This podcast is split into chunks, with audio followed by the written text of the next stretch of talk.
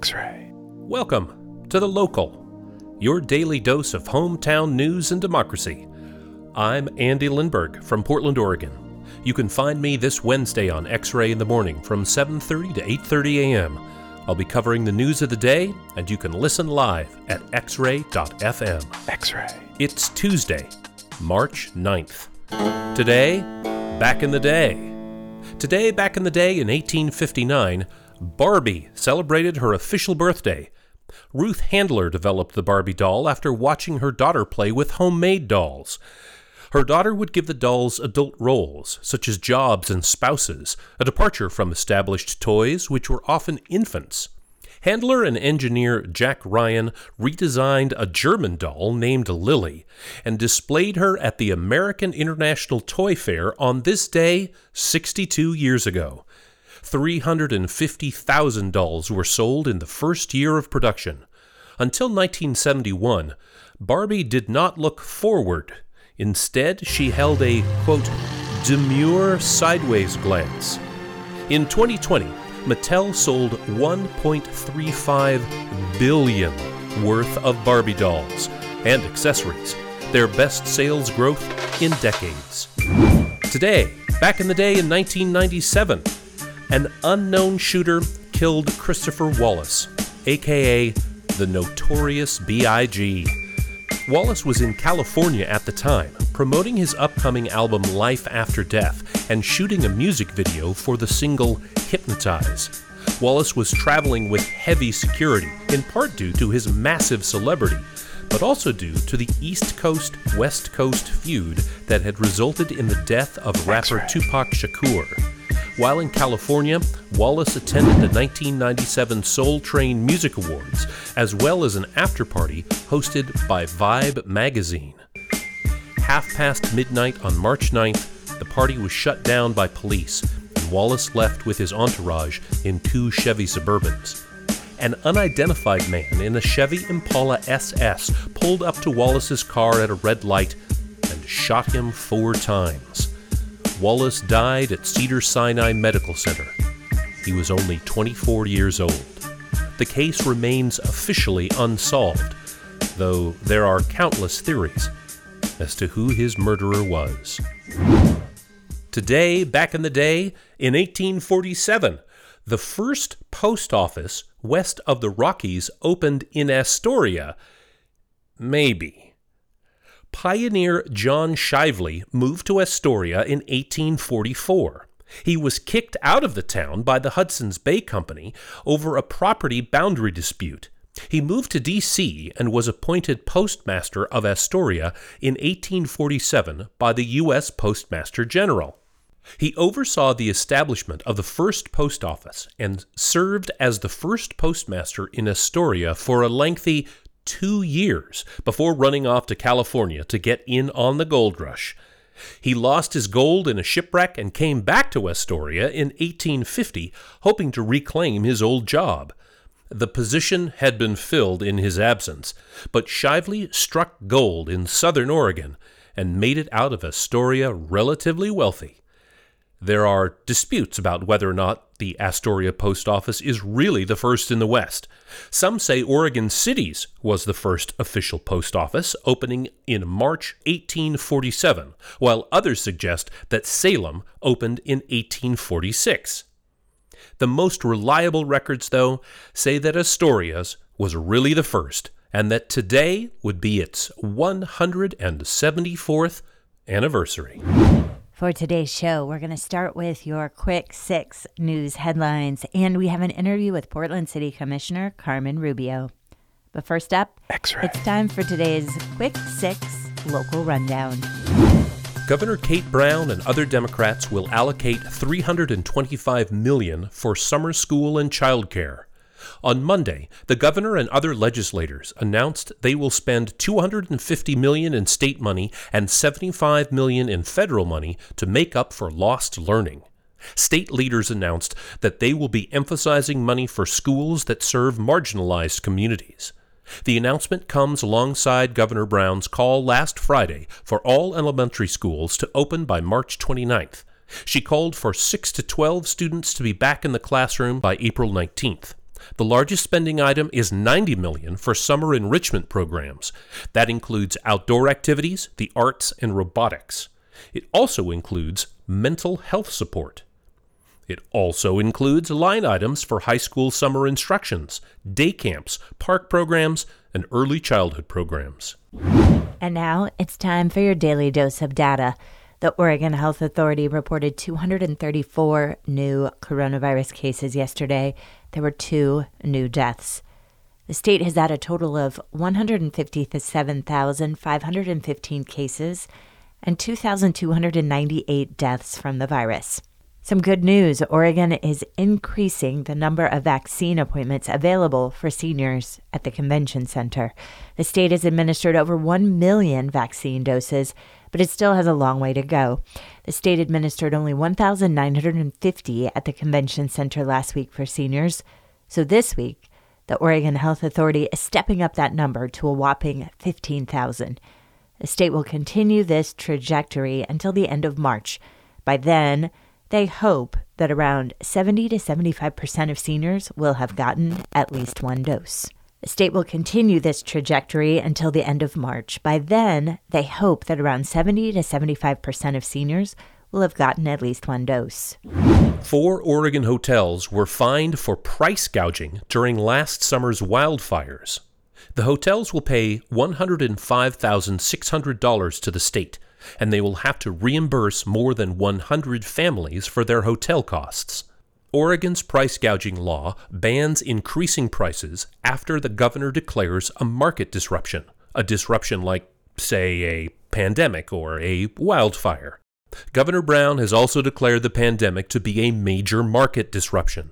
So the Attorney General's office has also been rooting out price gougers who overcharge for things like sanitizer or toilet paper.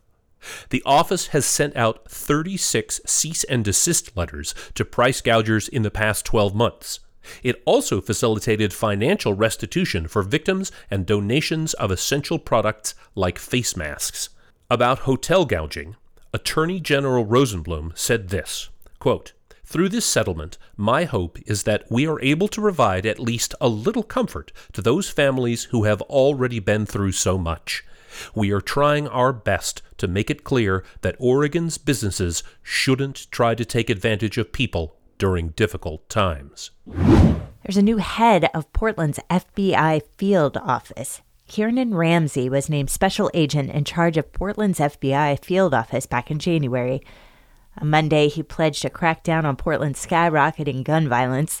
Ramsey says he's collaborating with the Portland Police Bureau, the mayor's office, Gresham Police, and the Multnomah County Sheriff's Office to stem shootings. He says the FBI will cont- contribute personnel, funding, and technological resources.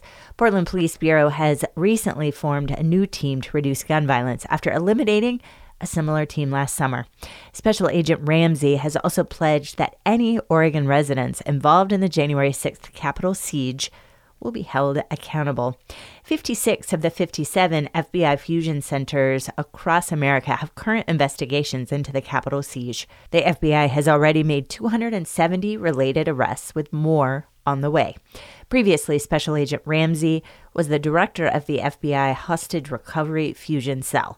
He also worked for many years in Seattle, working on organized crime, corruption, and the Seattle Joint Terrorism Task Force. Cars were torched and windows smashed at Portland Public School headquarters. No groups have claimed responsibility for the destruction, although a few major anti fascist social media pages advertised March 6th as, quote, an autonomous day of action, end quote. The vandals burned a food delivery truck and two maintenance vans. Vandals also smashed windows and sprayed graffiti. No one was hurt in the incident. Portland Police Bureau has said that it is investigating the incident. And some good news it's day three of the Portland International Film Festival. Online and drive in screenings will last until March 14th. There are over 75 films from all over the world available to screen at your home. The festival includes high profile indie titles like Minari and Nomadland, as well as old favorites like The Iron Giant. It also includes local films such as Aquí, which is set on the Oregon dunes, and La Tienda, a film about two Chilean letterpress printers in Oregon. Individual tickets to the festival are $90. Festival passes range from $75 to $350. And that's today's Quick Six local rundown. X ray. Up next, we'll hear from Portland City Commissioner Carmen Rubio. Commissioner Rubio spoke with Julia Oppenheimer and X Ray's City Council reporter Sam Smargiassi about her first few months, her focus on digital equity, and the recent sweeps of city parks. Here are Commissioner Rubio, Julia, and Sam. We are joined now by Carmen Rubio, who is a Portland City Commissioner. She started her term just in January after a long wait. Good morning, Commissioner. Good morning. Thanks for having me here today. Thank you so much for joining us. Also with us today is Sam Smargiassi, who is our City Council reporter for X Ray. Good morning, Sam. Good morning. Good morning. Commissioner, you won your election in May. Did it feel like a very long wait to January? It, it really did. In some ways, um, it felt like a long wait, but at the same time, it went by really fast given what's what's been happening, you know, of late. And I was also closing out, um, you know, ten plus years at an organization that I love, um, and so um, doing both things, I really had my hands hands full. Yeah. There was no like Netflix and chilling during the pandemic for you. No, unfortunately, not not for me. Um, but I, I tried as much as I could to uh, maximize that time uh, to you know preparing while also trying to leave the organization in a really good place for uh, my my uh, successor. Would you have chosen to become a commissioner in the middle of a pandemic had you predicted that timeline?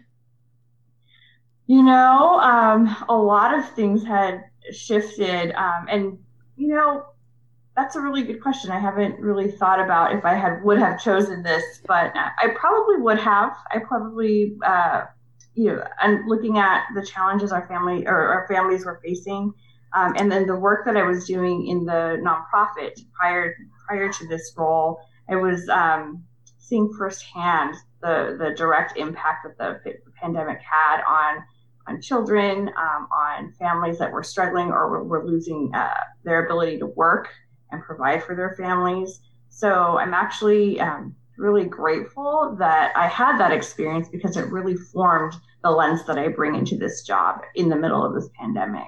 So I often pull on those those experiences and what I've seen and what I know to be true um, when we're talking about economic recovery and and uh, sustainable um, um, uh, ways that we can make make sure that we can stabilize our community during this time. And it's been really helpful in guiding me, and also you know keeping in touch with uh, those organizations who are on the front lines as well. Okay, can you be more specific about that? Like, how is that materializing on projects you're working on right now? Well, you know, as we're one one very clear example is you know we're talking about priorities that we're setting and that will you know and and big uh, big issues that are uh, that are important and cross-cutting for not only our bureaus but for the whole city. And um, you know, one of those top issues is, of course, uh, uh, economic recovery from the impacts of COVID and this mm-hmm. pandemic. And so, um, I was very much able to draw on my experiences um, around, um, you know, the the the challenging uh, financial impact of families, particularly families on the margin frontline families who are in, um, you know, frontline worker positions, uh, families who have lost their job, families who are ineligible for um, unemployment benefits because of their mixed status or legal status or, or particular, um, you know, life experience, uh, how they're left out of this um, uh, many recovery uh, packages or um, and how, how do we shore up resources for people who need it the most digital equity is another huge one that has um, definitely risen to the top for me. Um, it's always been an issue that we have been tracking and have known about in my prior work, but nothing prepared me for how crystallized that need and, and all the deep disparities that we have that we know exist, how they became uh, so, um, you know, they were very much crystallized and lifted up. And we've known they're there but they're so present in a way than they that, that they weren't before that you simply cannot ignore them. They have become um, present day challenges for people meeting their very basic needs mm-hmm. at, a, at, a, minimal level. So I think these are very important things um, that frame the way that I look at policy right now and the way that um, I am going to be um, looking at future opportunities, especially now that we have word that you know um, we are going to be receiving uh, financial assistance or to get ready for that. Um, how do we how do we bring um, in those experiences and how do we make sure that we efficiently allocate those resources to the places where they need to go uh, most? Do you feel more um, empowered to tackle these issues now that you have this? I mean, you were you were in a, a seat of influence before, um, but now do you feel more empowered as a as a commissioner well, I, I think um, I think a, a, word I would probably use is I feel the responsibility, mm. you know, of, of, doing it. I feel that. Well, I guess I should go back to saying what are the main motivations um, that uh, drove me to run for office. Um, never did I see myself um, having this path at all. You know, I was very much um, interested in in the work that I was doing in community and but it was really like honestly er, you know the the terror and the targeting um, and the uh, immense like uh, you know challenges that uh, the community I was working with and the community I belonged to experienced on over under the last four years of this um, administration. And because seeing that it just filled me with just such anger and sadness and frustration then which translated to local frustration you know as well about you know we we have all these things that are happening nationally and and that feeling which is a mixed feeling of you know fighting that feeling of being powerless and using your agency and your privilege you know and i and i feel like i you know obviously um you know i have had um, opportunities uh, to lead on behalf of community in ways that um, many don't have that time or ability to advocate. And so I feel this immense responsibility um, to step up and do more. And this felt like something hard and more that I could do, but it was also a way of finally bringing some of um, that accessibility and voice into local policymaking that has um, not been there in this way before. And so, um, very, um, I'm very excited and motivated to really work with this new council. Um, I so far I feel like we um, share a lot of uh, the same common values. We might, you know, in the future. I'm not. I'm under no illusion that we, at some point, you know, we have different strategies and ways to get there. But um, the really important things are alignment around, you know, uh, um, you know, bringing Portland forward through COVID, uh, the alignment around our housing crisis and addressing the houselessness uh, crisis at root causes and creating that that true path to housing uh, for our vulnerable community um, and digital equity, you know, climate justice, like all these things. Um, I'm very happy to to hear shared values from my colleagues as well. I've heard you use that phrase before, um, and I'm sorry if I misquote you, but crystallizing disparities, is that mm-hmm. correct? Yeah. Um, would you think that um, that's maybe one of the benefits of the Trump administration, of the pandemic? It kind of created like a list of actionable items?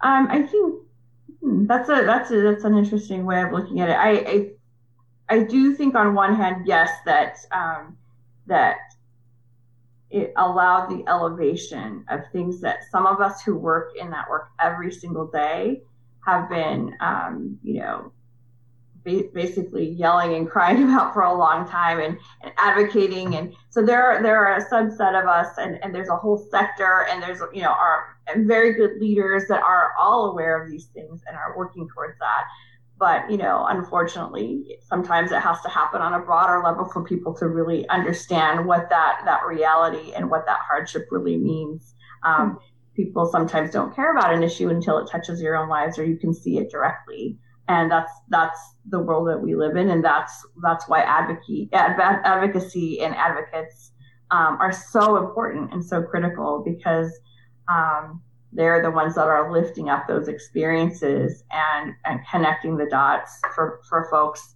that have had the privilege of not ever having to engage in or or or, or um, firsthand see or experience any of those challenges that are that are everyday challenges for real people. And and these are the folks that are bearing the brunt and impact, um, you know, of you know, and they're the frontline folks that are feeling the first um, effects of the economic crisis of um, anti-immigrant sentiment, sentiment and racial targeting, anti-black. You know, these are the folks that are really carrying this weight, um, and um, we owe it to the community to, to, address it at its root cause. And when we're in positions of power or positions of privilege, um, or have the, the chance to uh, weigh in on policies, we need to make sure that those policies um, and the way that we design things invite these community in these communities in. Um, a very big value of mine is community self-determination, and communities have that right, and they should have the ability to self-determine their own lives, and that includes in public policy too. Yeah. Do you think that being civically engaged is a privilege? I believe it's a right. Okay. Do you think that some uh, groups of people uh, are more have more access to that right than other groups of people? Absolutely. Yes. Um, yeah. I mean you know uh, these systems um, are you know are rooted in white supremacy. These systems were created by people um, that um, didn't look like uh, my you know don't have the background or don't look like the communities that um, i work with and i come from um, don't look like black indigenous people of color communities. So they were designed not for us, right? And so that recognition that these systems, um, you know, are inherently uh, systems that have direct racial, like create direct racial impacts and disparities. That's a fact. It's not like it's not it's not rocket science. It's a it's a fact. So if we know that, um, it's incumbent upon all of us who are a part of that system and upholding that system to really uh, do what we can to uh, dismantle and reach and change the system to uh, rather than designing a system that keeps people out brings people in. And I know these are big, huge things, and they're not happening overnight. It, you know, it, it took centuries to build and uphold these things. Um, but uh, but slowly, and actually not so slowly, I mean, we are seeing more and more people um, who know what the work needs to be. Um, people from BIPOC communities, uh, people who are allies, who are uh, getting into these positions uh, to be able to really affect change um, inside and outside. What are some of the fundamental changes, Commissioner Rubio, that you see for the city following the pandemic? Well, I think that um, one of the big change. Well, that's um, it's a good question because on one hand, um, you know, that I'm new to the city, so there are some ways that the city um, probably operated prior to the pandemic that will now change as a result of it. Maybe the the way we work will change, um, the way that we use buildings and come come together or don't come together. So I'll be curious and, and eager to look at how that how that reintegration um, into physical spaces as well. You know, um, changes um, the use of more digital technology in the work that we do um, as we interface with the community. You know, um, that is something that we're talking about now.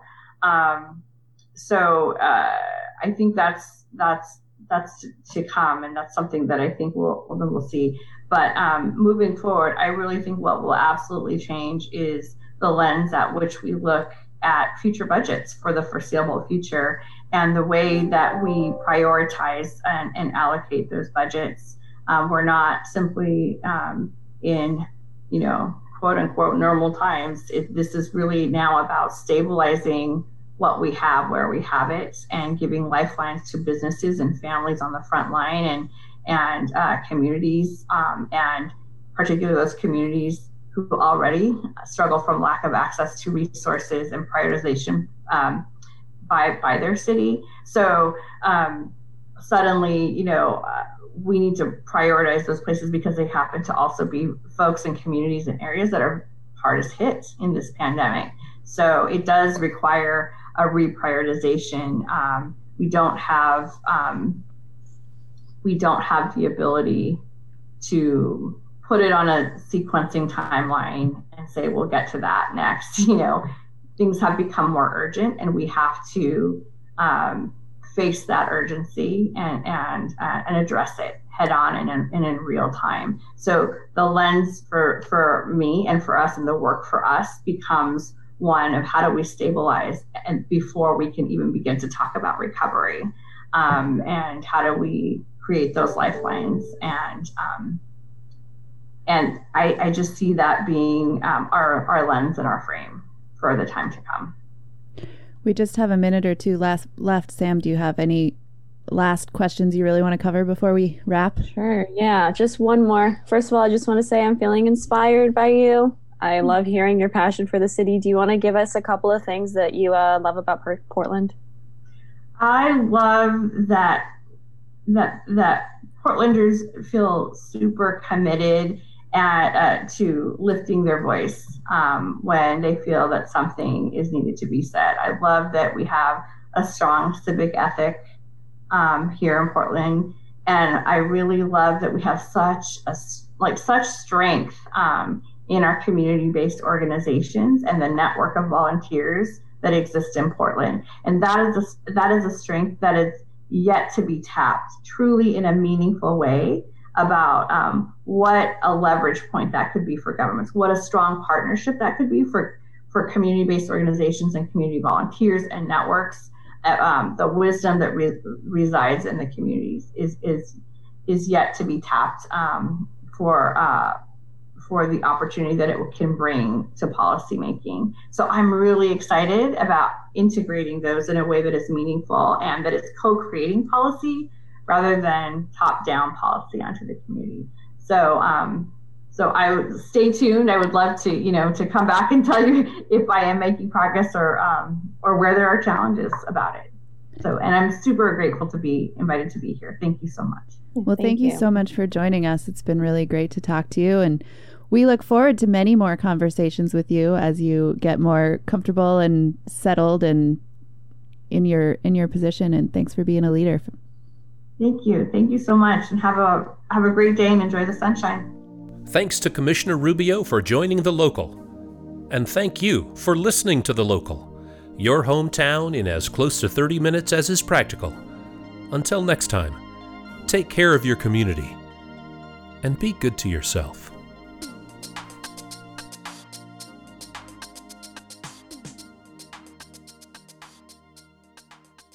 X ray.